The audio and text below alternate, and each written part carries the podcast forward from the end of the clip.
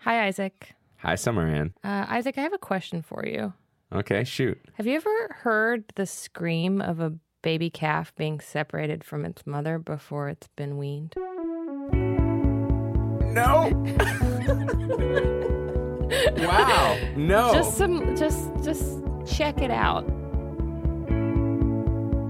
I'm Summer Anne Burton, and I'm Isaac Fitzgerald. and this is our podcast. It's called The Tell Show. We have guests come on and tell stories that they usually haven't written about or shared in public too much. We have an amazing guest that I'm very excited to talk to. His name is Sherman Alexie, and he is a writer, poet, and filmmaker. Um, and he's going to talk. He's going to tell us a good story. We're talking about food. What did you know when you were a kid? What was your favorite? Oh food? What man, let your- me tell you. There's a lot of like spaghettios in my uh in my past, a lot of uh like spaghetti uh served with a slice of bread. I still eat that sometimes. you know, eating eating healthy uh, on a low income is never easy. Uh, and then I, when I was like twelve, I made this really good friend, uh, and I spent a lot of time at his house. Also, uh, low income family, but of a different variety. Not a lot of uh, attention paid to trying to be healthy, and more attention to just like microwave burritos. And like when you're twelve, that is exactly what you want. So, and and while I was with that friend, um, it had to be like McDonald's 50th anniversary or 100th anniversary. Some some McDonald's was stoked. McDonald's they like they made up this thing. They made up this thing. They were like, "We're going back to the original McDonald's prices. Hamburgers for 25 cents, cheeseburgers for 35 cents." So like we would go there every Sunday without fail and just all the money that we could come up with. And we would buy cheeseburger and hamburgers and would bring them back to my friend's house. And he had one of those giant like coffin style freezers. And we would just fill it up with hamburgers and cheese. And man we were kings. And that went on I want to say for a month before McDonald's was like oh we are losing Suddenly, so much money on this. And like they made a rule. It was like only one hamburger per guest and those McDonald's hamburgers actually like once you get down to only one per guest, that's not even a meal. yeah That's a snack. I appreciate that.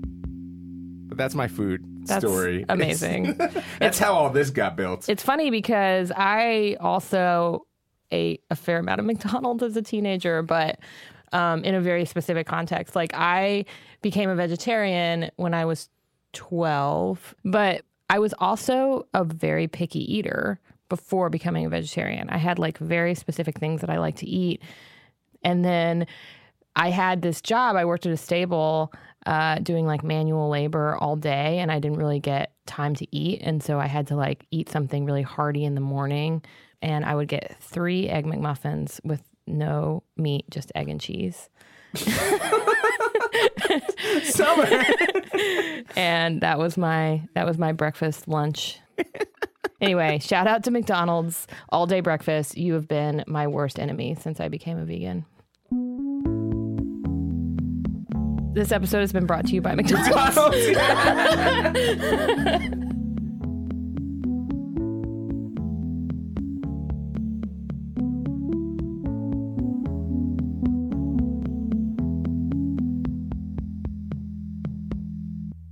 Sherman Alexie is a writer, poet, and filmmaker. He's the author of The Absolutely True Diary of a Part Time Indian, which earned him a National Book Award in 2007. He has a children's book, Thunderboy Jr., coming out this May. Sherman, thank you so much for joining us. Oh, thank you very much. We're going to be talking about food, and you're going to tell us a story about that. But we like to warm up with a little uh, party game called Never Have I Ever. Okay. Have you ever played Never Have I Ever? I've, I've seen it, but I've never played it. Isaac, do you want to explain the rules to Sherman? Yes, the rules of Never Have I Ever. Uh, it's very simple. You will state something that you have never done, and then everyone else, uh, we ring a bell If you've never done it. if you have done it. Okay. So you would state something you have never done, and then Uh-huh. if I had done it, I ring a bell. Okay. I would ring a bell. And then we'll talk about it a little bit. Isaac, do you want to get us started? yes, I will get us started. I'm a 33 year old man, and never have I ever baked a cake. Oh. Mm, just me? I've made pie. Ooh, that's a higher level of difficulty. I wasn't any good at it. When was this? This was home ec in high school. Do you remember what type of pie it was?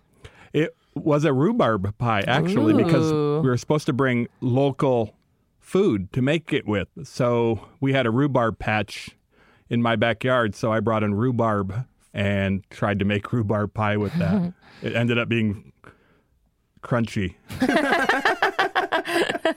you know, crunchy and pie are things that don't go together well. Never have I ever been put under. I've never gone under anesthesia. Ooh, all of us. Sherman, you've never been put under for a Oh, surgery? was I, I? I got confused. Uh oh. Yes. See, I think I'm under anesthesia now. I've been under anesthesia four times in the last three years Oh wow. for uh, dental surgery, hand surgery, a colonoscopy, and I had some brain surgery in December. Wow. Holy smokes. What's getting brain surgery like? Were you scared? It's my third brain surgery. Okay. This one was minor. I didn't know that minor brain surgery was like two two words you could put together. well, that's what happens. that- that's what happens when you're incredibly privileged Americans. You get to have minor brain surgery. right. But uh, it was to remove a benign growth from the surface of my brain. That's incredible. And also, I'm glad it worked out. Yeah, it, it well, it's hard to tell, as the nurses and doctors said, when you're somebody like me who can story tell past all deficiencies, the storytelling can mask a lot of symptoms. So, you know, who knows what's wrong with me now? So, how about you? Do you have a never have I ever? Yeah, uh, I'm 49. I have never been called for jury duty until last week. Oh.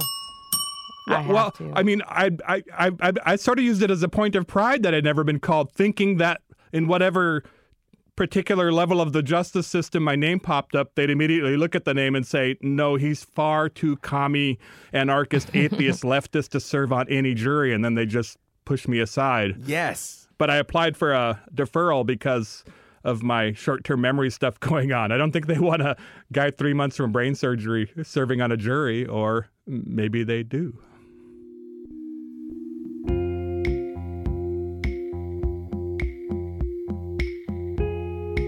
You, sir, have a, a story you're going to tell us about food. Well, it's about food, anthropology, about evolution, and, and actually about politics as well. Now, there are plenty of Native Americans who would insist that we were created here in what we now call the United States, North, South America, as if our gardens of Eden were here, which is, anthropologically speaking, not true. And a lot of Native Americans will be mad at me for saying such they will really get angry. In fact, is that we did emigrate immigrate most directly from Asia, and our most direct ancestors are Asians, or common ancestors are Asians. And there's various proof of that. We have shovel-shaped incisors that we share with Asian folks. Uh, we look like Asian folks, uh, but one of the big things is Native Americans are lactose intolerant, like Asians are. In fact, the ability to digest lactose as an adult is a European mutation. So, which was the name of my punk band in high school. But uh, so I am lactose intolerant, but I've been in denial about it my whole life. So I probably actually lead the United States, at least, uh, in in times having pooped my pants while sober. Whoa. It's predictable. Like I have ice cream the night before, and then the next day I have to be wary. You know, I should get an app for the lactose intolerant that shows you where all the public restrooms are in the vicinity.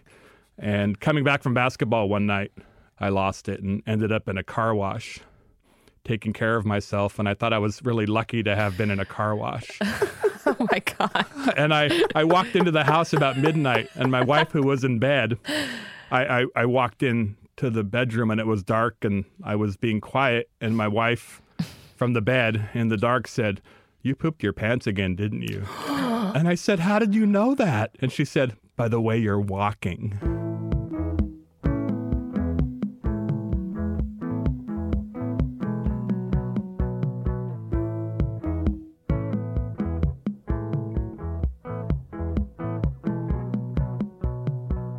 Were saying um, that you've been in denial uh, up until like the last 15 years. So was that something? Were you aware that you were lactose intolerant when you were growing up? Well, I think much in the same way that a lot of people who have other food allergies.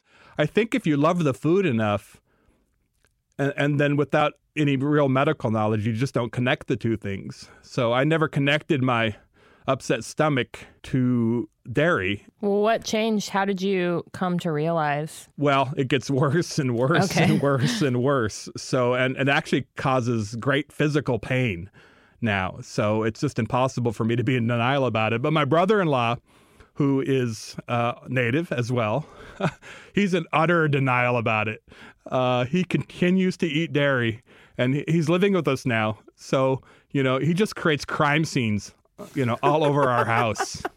Uh, you know, and, and he has friends who are in denial about it too because the thing is to admit it on to admit that you're lactose intolerant as a native american then you have to delve into the politics uh, uh, of saying that we're descended from asian folks because then that gets into colonialism because one of the arguments for natives against colonialism is the fact that you know not only were we here first we were created here so we have this you know original connection this original relationship with the land that nobody else has. But if you admit you're lactose intolerant then you're putting in that small doubt that well we just got here first. And getting here first doesn't have the same political power as saying we've always been here. Well, it's also like interesting to me that you mentioned this idea that being tol- being lactose tolerant was a mutation because it's always seemed to me like this mystery like why would humans drink the milk of other animals? It's such a weird thing to do. Uh, we don't really see it in any other animal in nature. Well imagine that humans doing something strange.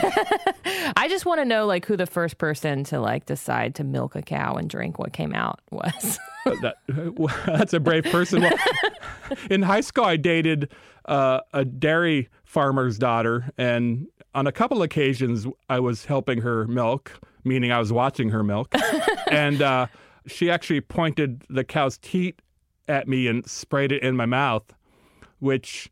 I imagine a lot of folks would find disgusting, but is one of the most pleasant, erotic memories of my entire life.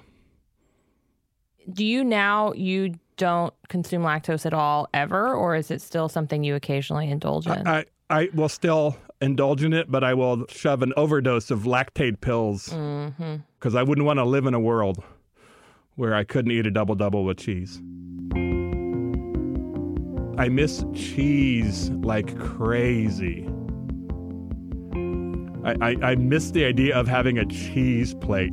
You know, when I'm traveling on the road and feeling lonely and self destructive, most artists, when they're on the road and feeling self destructive, do booze and cocaine and groupies and throw TVs out the window.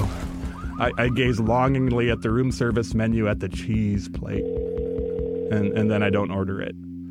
you should look into nut cheese Nut. Oh, that that th- that sounds like a really bad website. it's Yeah, please, Summer Anne, go on. no i mean i'm i'm vegan for animal related reasons but i make a lot of n- nut based cheeses You know, I firmly understand and empathize uh, about your morals about animals, but I don't understand fake cheese.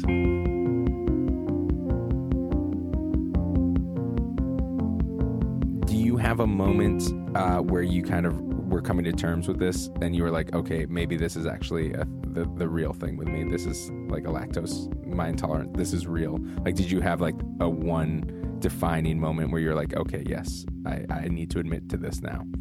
in Charleston, South Carolina, in a hotel room where I got in on a Thursday night and I had a free Friday because my gig wasn't till noon on Saturday. So I thought I have a completely free day in Charleston and I wanted to explore and I was excited. And I got in and had a room service dinner and had uh, pasta with cheese and, and I had coffee with cream and I had pie, dairy. I had, you know, banana cream pie. I just I just went crazy. I, you know, it was like I if, if it was like if I was a drug addict, I had three different kinds of cocaine. I had cocaine and I had crack and I had meth. and and uh, uh, about three that morning, I woke up rumbling, and uh, I I ended up actually uh, wounded by the amount of time I spent on the toilet. Oh, buddy. Yeah. So, uh, you know, when you're laying in a super fancy hotel room in Charleston, South Carolina for about 28 hours in actual physical pain from the dairy you ate, uh, you know, if you can think of rock bottom, I think 28 hours in a Charleston, South Carolina room, uh, tending to wounds based on over pooping. I, I think I think that qualifies. I mean, Did, did you miss the gig?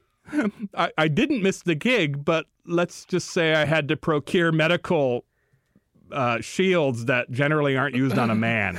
Oh my god. This I I have friends who have gotten sober over less. yeah, so I, I got sober. I got cheese sober.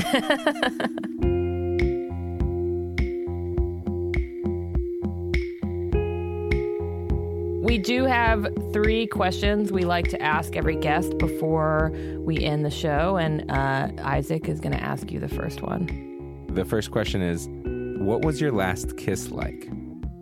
Well, my wife kissed me goodnight last night, and uh, I really kept my lips tight because I ha- realized I hadn't brushed my teeth in like 12 hours. it was, you know, the ritual of being in love with this woman and also the uh, good husband role of protecting her from my wretched gum line. Um, okay, the next question is When was the last time you cried? The last time I cried was in a meeting last week with my friend, and I was talking about the death of my mother, who died last July. And I was talking about the continuing surprising memories that are coming back to me. So I guess you could say I cried out of uh, post traumatic stress disorder about her death and about the difficult life we shared together. This last question uh, is is to be interpreted any way that you want, and it's what's wrong with you. What's wrong with me? Well, medically speaking, I am bipolar. So I, you know, the uh, the older term, the more vivid description is manic depression. So I am diagnosed and medicated, but it still pops up. Uh, I still go on manic binges. I still get depressed, just not to the same levels. Other than that, let's see. I have had brain surgery. I have a bad back. I have a bad left ankle. On a meta level, I'm an impulsive, arrogant, inappropriate, uh, secular fool. Oh, we are really happy though that you have the fucking audacity to come on the show and share and talk with us about the things that you've talked about though. We really appreciate it. Sherman Alexie is a writer, poet, and filmmaker. And don't forget, his children's book, Thunderboy Jr., is coming out in May. Sherman, thank you so, so much. Thank you. Next time on the Tell Show, we're going to be talking about romance. Excuse me, sir. I'm asking people one simple question. What is the craziest thing you've ever done for love? Nothing. I think probably the craziest thing I've ever done for love is just to show up unexpectedly with flowers. Clearly, the craziest thing I've ever done for love is this baby. but she's a joy. Surprisingly, most men actually like to get flowers, and they don't get them. You know, it was uh, it was worth it for the look on his face. Can I ask you a question? What is the craziest thing you've ever done for love? For love, uh, I'm, I don't remember. It was a long time ago. Probably I'm singing in front of the windows, like a serenade, or something like that. Can you sing a, a little bit? Well, I don't know. Was I don't remember exactly the song. Was that I was a little bit drunk. I guess the craziest thing I ever did for love is adopt my son, and it took us three years and a lot of too many ups and downs to bring him home, and now finally he's here. Well, I'm currently um, dating someone who, this is kind of different than the question you asked, but I want to tell him I love him so badly. I like adore him. We've been dating for seven months and we haven't said it yet. I've never said it to anyone before. And I'm trying to figure out how to do it because I've been in so many situations where it's like on the tip of my tongue, I'm ready to say it, and I just get so scared and I like am physically incapable of putting the words together. So I'm working on it and I'm trying to trying to get there. I'm like I think I'm really close. Hopefully like this coming week is my goal. The Tell Show is produced by Meg Cramer with editorial oversight from Jenna Weiss Berman. and production help from Julia Furlan and Eleanor Kagan. Thanks so much to Paul Ruest at Argot Studios for recording the show. And thank you to Love Inks who composed our music. You can always email us at the Tell Show at BuzzFeed.com. Send me your recipes. I want them. and don't forget to subscribe to us on iTunes. We'll be back with another episode next week.